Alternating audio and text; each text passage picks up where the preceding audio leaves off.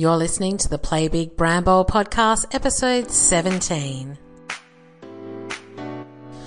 Welcome to the Play Big Brand Bold podcast, inspiring you to play a bigger game, brand bolder, and stand out from the crowd. Each week, we'll be talking to startup and creative professionals about all things business to help you build your big idea, brand, and bottom line. Hey, hey, welcome back to the Play Big Brand Bold podcast. I'm Suzanne Chadwick, your host, and I'm excited to be back this week speaking with the very awesome Kate Toon.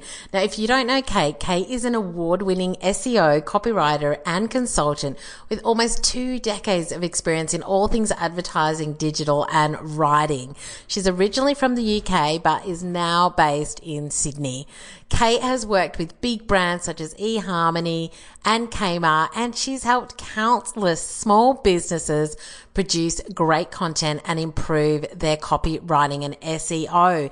Now, you may have heard of some of her groups and websites, but Kate is also the founder of the Clever Copywriting School and the Recipe for SEO Success e-course and she's also the co-host of the Hot Copy podcast. So make sure you check that out and we'll have all of the links below. She's, she's also the author of the popular business book, Confessions of a Misfit Entrepreneur, which she also has a podcast to as well.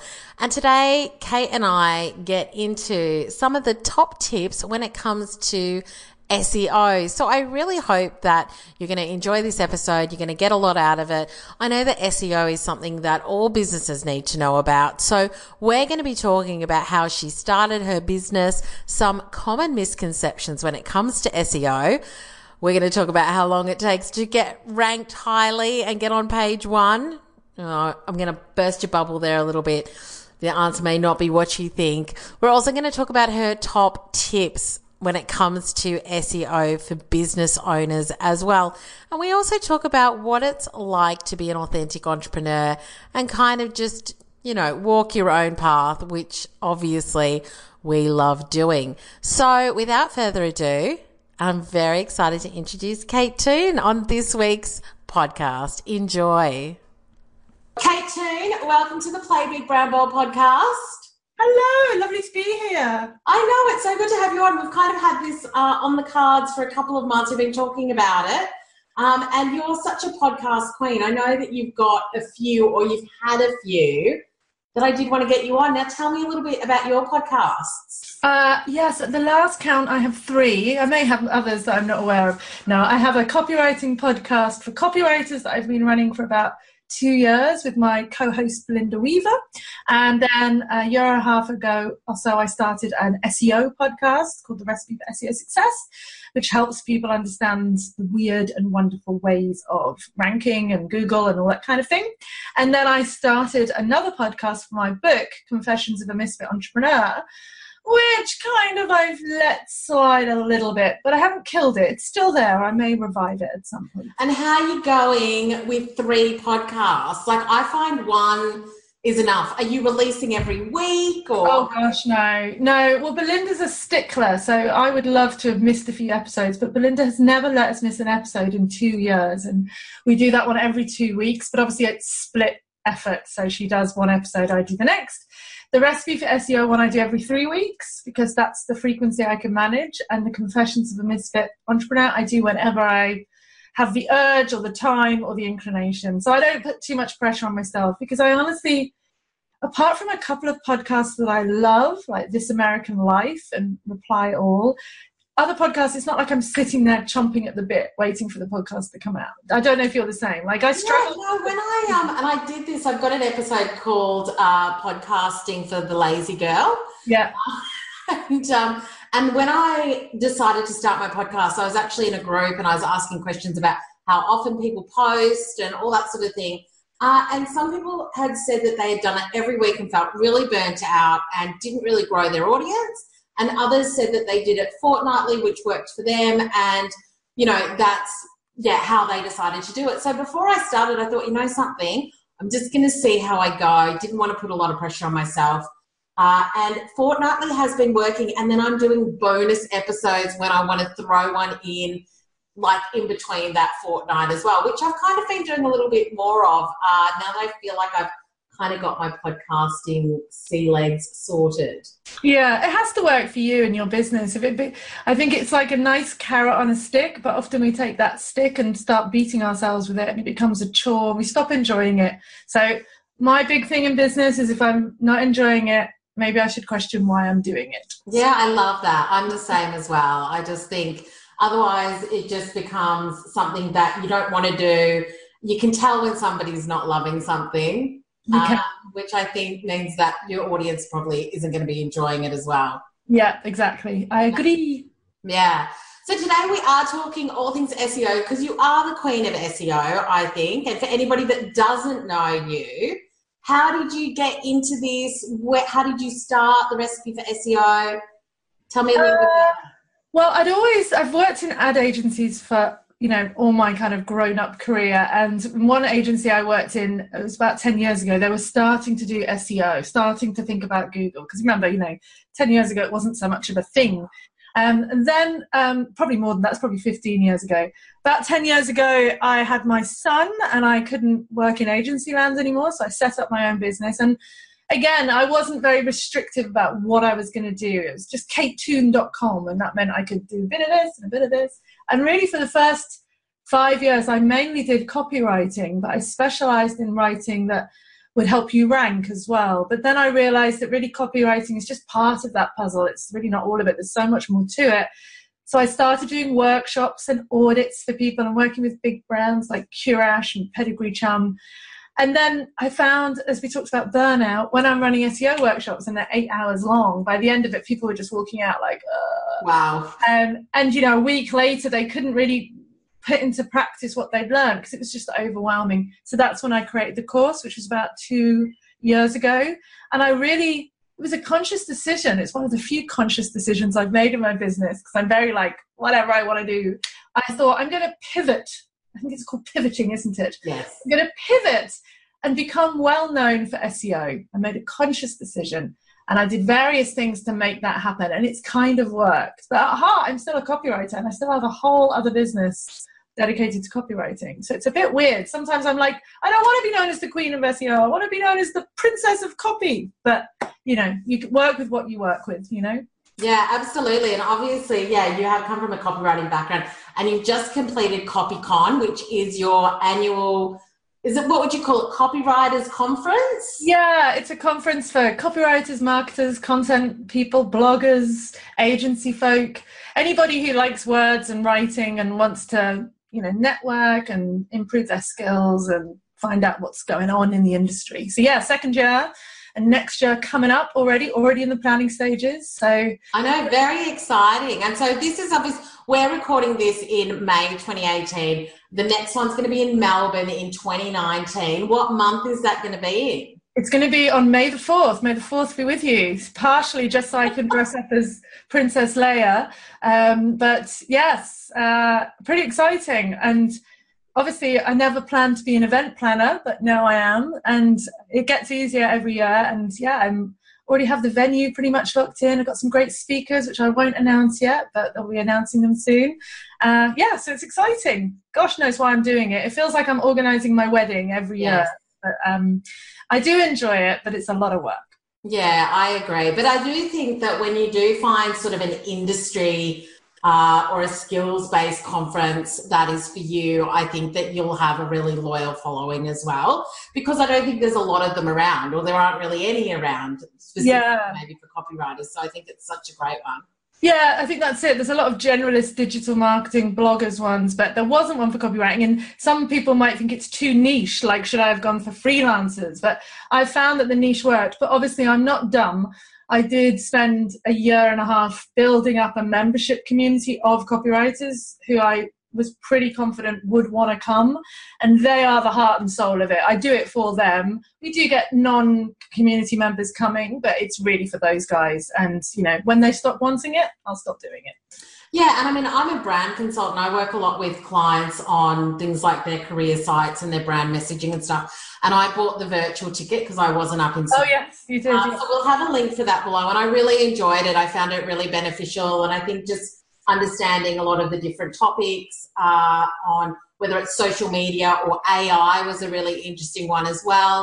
Uh, I, I think that it's really worth anybody learning more about it as well because I think, especially as solopreneurs, a lot of the time we're writing our own copy if we're not outsourcing it. So I think it's just a good lesson or skill to develop.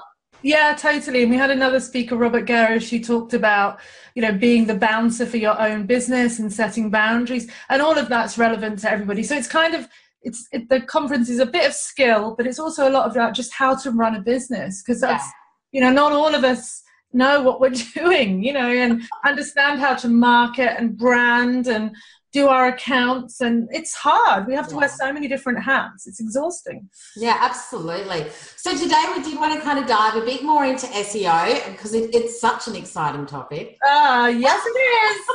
It is. Uh, by the end of this you will think it is i guarantee i am. I am excited. I feel like I know some of the basics. I feel like I don't do a lot of the things that I probably should be doing. So today I would love to make it really accessible to people just to understand what are the key things that they need to be doing? So, I guess I'd love to start out with what are some of the common misconceptions when it comes to SEO, do you think? I think, firstly, people don't really understand what it is. Uh, so, the definition is important. And just saying, oh, it's search engine optimization, well, that's not particularly helpful.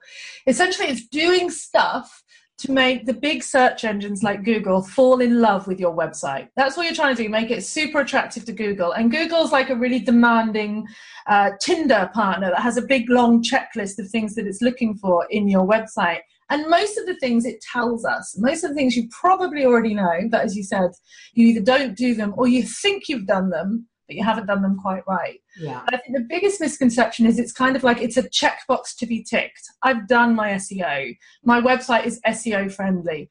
And the truth is, as I always say, that SEO is for life, not just for Christmas. It's everything you do. It's your branding, you know, getting your brand out there so that people start searching for who you are rather than what you do. So I start searching for Suze Chadwick rather than branding consultant because I know who you are. That's going to help your SEO much easier to rank for your own brand name than for anything else. It's the emails you send, the social media you do, the blog posts you write, the networking events you go to. All of that is part of SEO. And I think that's the biggest misconception that it's kind of like you can put it in a little box and forget about it. You can't, I'm afraid. Yeah, absolutely. And so, how long does it take for a business to rank highly? Because obviously, we do see these, uh, I guess, messages out of that's like, we'll help you rank number one in the next week. yes, we all get those emails from Sanjit saying greetings of the day. I probably get about a hundred of those a week, even though I already rank number one for maybe two, three hundred phrases.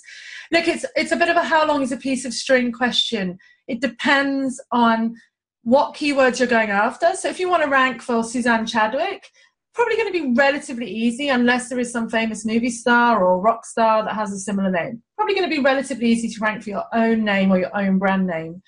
And then, you know, it gets progressively harder. So the way that it works is that we have these things called keywords, and people get confused about this as well. These are just the words that people type into Google or speak into Google to find your site. So if you're trying to rank for cheese, you're going to struggle because there's thousands of sites ranking for cheese, highly competitive. And also, what the hell do those people want? Do they want to look at pictures of cheese?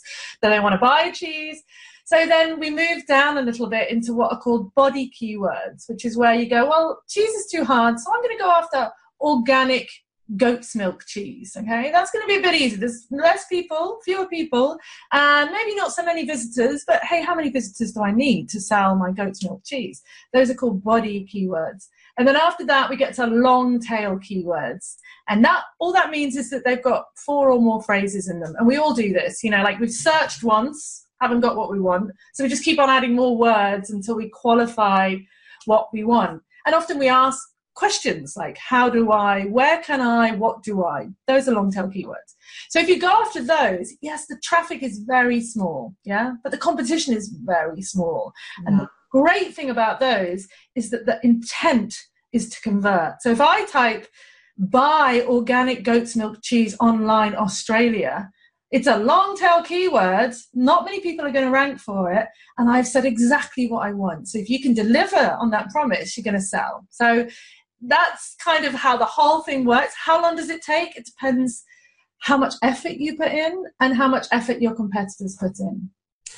And so, with that, say I put in want to buy or buying organic goat's cheese milk or cheese milk, cheese, whatever, yeah, cheese, yeah.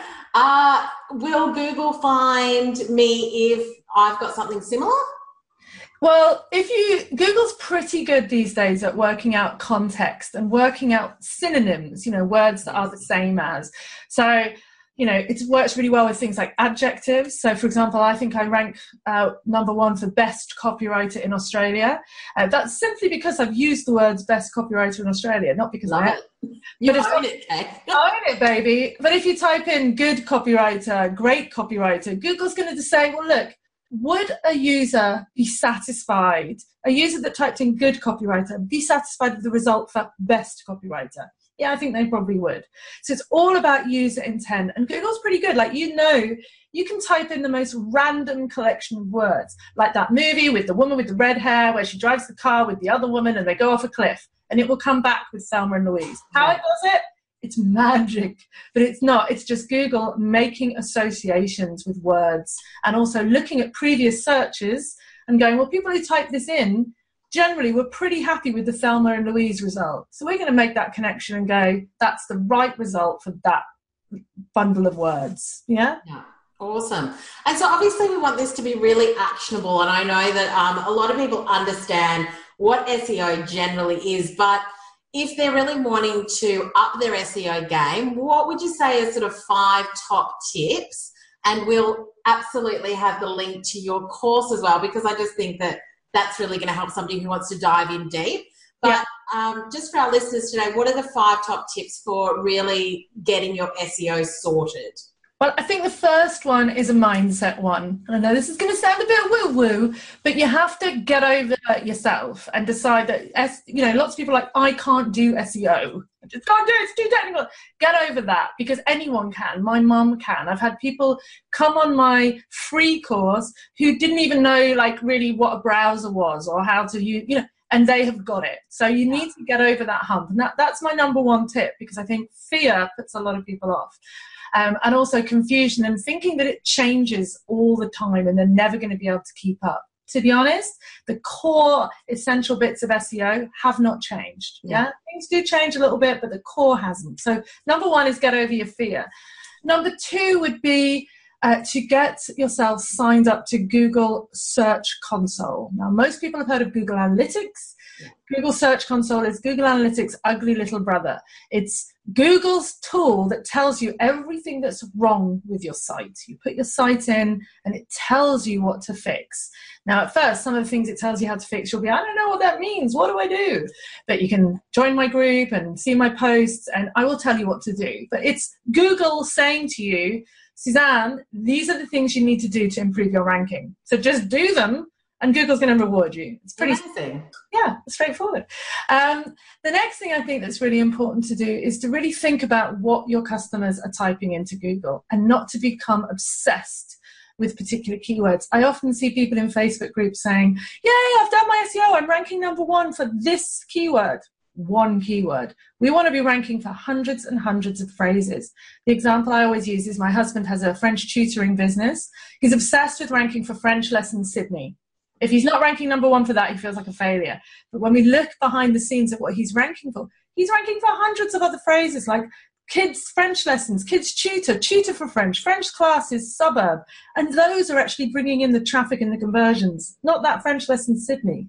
So choosing keywords, thinking about what your audience could be typing in, ask your audience, hey, what would you type into Google to find someone like me? The things that they come up with will be brilliant and they will give you more ideas for blog posts and pages in your site. So that's number three keywords. We've had fear, Google Search Console, keywords. Yeah. The next thing I think, and this is a little bit of a tough one, is to really make sure that your site is technically sound. So in the workshops I run, I talk about three aspects of technically sound websites, which is speed, how fast does your site load, crawlability, can Google get through all your site and visit every page? And responsiveness, how good does your site look on a mobile? Is it easy to use? So there are lots of tools out there that will help you with this. Google has their own tools, and I'll share some links that you can add to the bottom of the uh, podcast notes.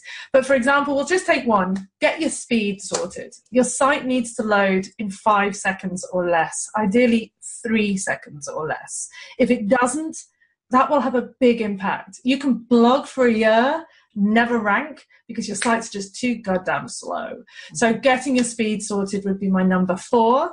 What's my number five? So just on that, with slow sites, Kate. So I think, um, and I got this from your Facebook group as well, which we'll have the link to, was Smush.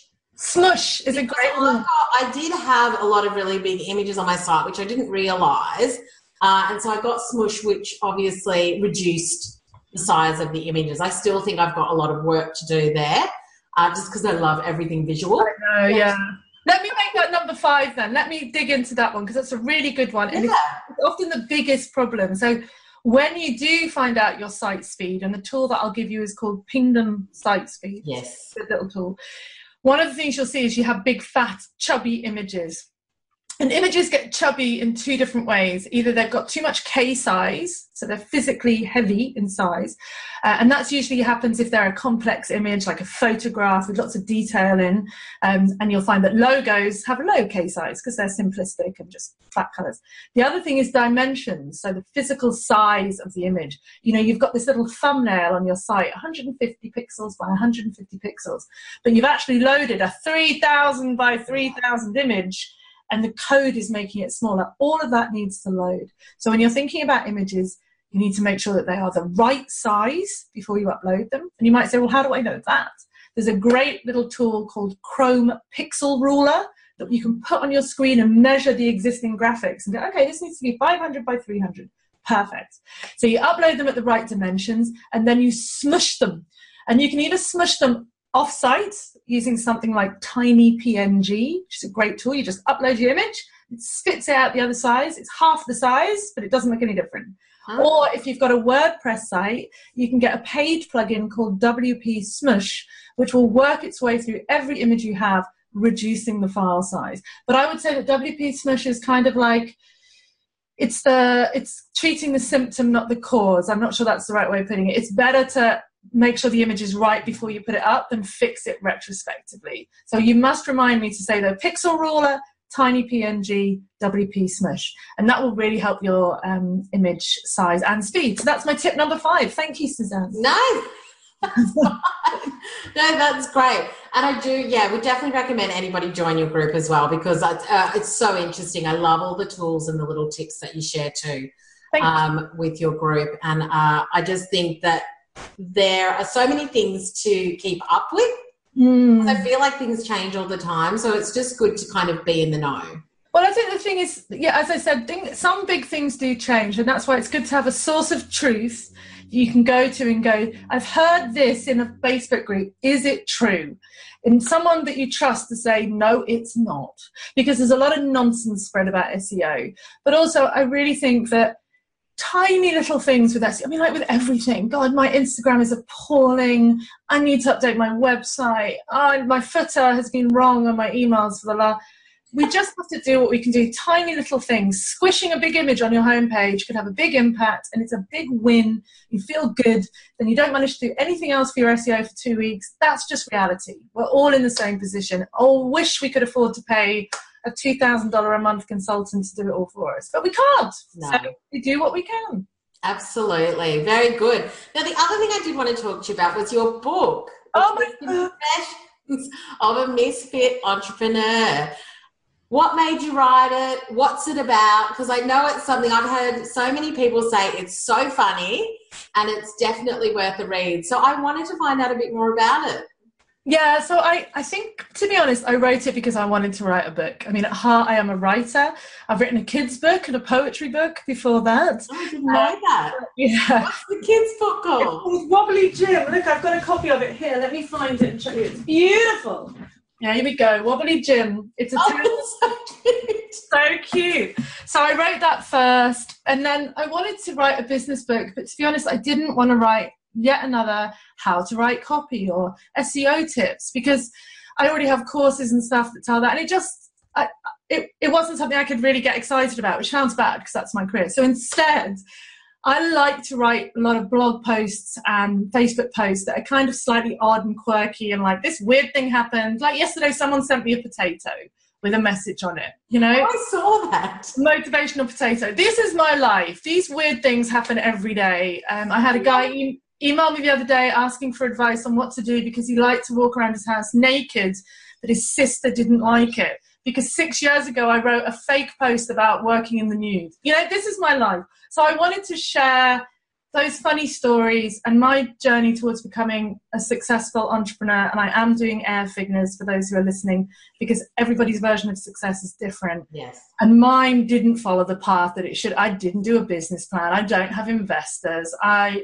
you know, I don't have a trendy office. I don't have heaps of people working. I don't know. It's pretty cool. It's pretty cool now, but this is this is something I built myself. Uh, but what I mean is, and also I still am hugely flawed, and I make mistakes, and I say yes to things I shouldn't, and no to things I shouldn't, and you know it's fine. We all all fine. And it's, you know, I think you're a perfect example of being. You are a misfit entrepreneur, whether you like it or not. Uh, you know, what's your definition of a misfit entrepreneur? I think it's someone who doesn't mind showing the highs and the woes. And yes, I said woes, not lows. Someone who's honest and open, who doesn't just project this image of perfection. You know, we see these people on Instagram, and every photo is like, ah, look at me, I'm so, you know, going like this and like this. I'm doing hand movements. Look, here's my new course. Ah, teeth and beautiful husbands and beautiful breakfasts. And that is all fine and we can project that but honestly the people i find who project the bad side as well the imposter syndrome the comparisonitis the days where you can't be bothered the dealing with the kids the husband that doesn't understand whatever it is those are the misfits. The people who go yeah i know i'm supposed to do all these things but i'm just not going to do it and it's still going to be okay you know? And i guess also it's about how you define your own success. For me, my definition of success is not to be a seven figure entrepreneur. I mean, I'm not going to refuse it if it comes along, but my definition is to be able to pick my son up from school, not work at weekends, talk to people like you, meet people like you at events, have a laugh, which we do whenever we see each other, and, and enjoy it because yeah. otherwise we may as well be working for the man. That's my thing. So, do you think you are a misfit entrepreneur? Yes. Yes. Yeah, absolutely. I just sort of think uh, it's just about writing your own rules as well and just kind of going with the flow, going with, you know, it's like you were saying earlier, if it's not fun, you don't do it. Uh, and I also am a bit of an anti, you know, six figure, seven figure. Like, obviously, that's all what we want, but to sort of talk about it constantly or to sell that um, and the perfection of what a business is supposed to be, I think, yeah, is a bit boring. I feel like a couple of years ago that was all the rage. I feel like now authenticity, whether you like that word or not, of showing warts and all, as well as the good with the bad, is more palatable now. I think it is, but I think even with authenticity, there are grades of authenticity. You know, it, it you can tell that some people are trying to be authentic rather than being authentic. It's hard, isn't it? But the thing is, as well, I think people see through it so much these yeah. days. Um, and it makes, and we're all trying to build trust. We're all trying to help people. I mean, that's really one of the things I'm doing this for. Is I enjoy helping people, and yes, I want to get paid for helping them. Uh, but a lot of the things I do, I do for free as well. And I think people see through it, and they're not going to trust you. So I think you're right. I think the tide has turned. There are still lots of people banging that seven-figure yeah. drum, um, but they're not my audience. And I think this is one more facet of a misfit entrepreneur. Really understanding that some people aren't going to like you and that that's okay. You're not going to be everyone's cup of tea, um, and that you shouldn't become vanilla and voiceless just to try and make more people like you. Like, express yourself. I mean, obviously, stay clear of religion and politics, but other than that, be yourself, be your flawed self, and you're going to attract some people who just adore you, and they will make up for the haters. You know, I think, I hope. Yeah, absolutely. And I sort of think about that, like even with our events and that, like when we've got women that come to our breakfast, I just think, yes, I would go for a glass of wine with you. Yes. Like, yes, I want to hang for coffee. Like, I think it's, I think really not going after everybody brings more joy because at least you don't have to pretend like you're like exactly.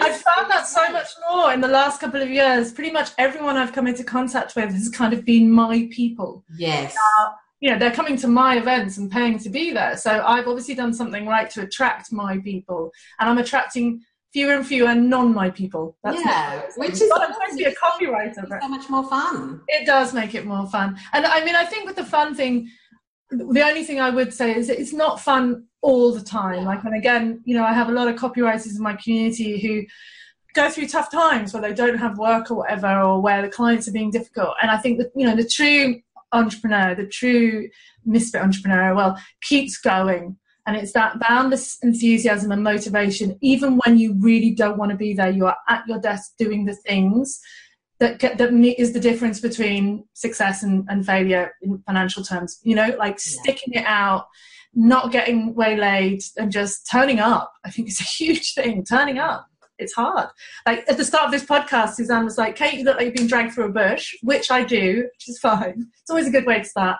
And the truth is because I'm a little bit frazzled today. I didn't, my son woke up at three, got a lot to do, and I didn't have time to put on makeup. But you know what? Even though I'm not perfectly calm, I turned up and we've had a good, you know, so don't look fabulous. Oh, whatever. Who cares?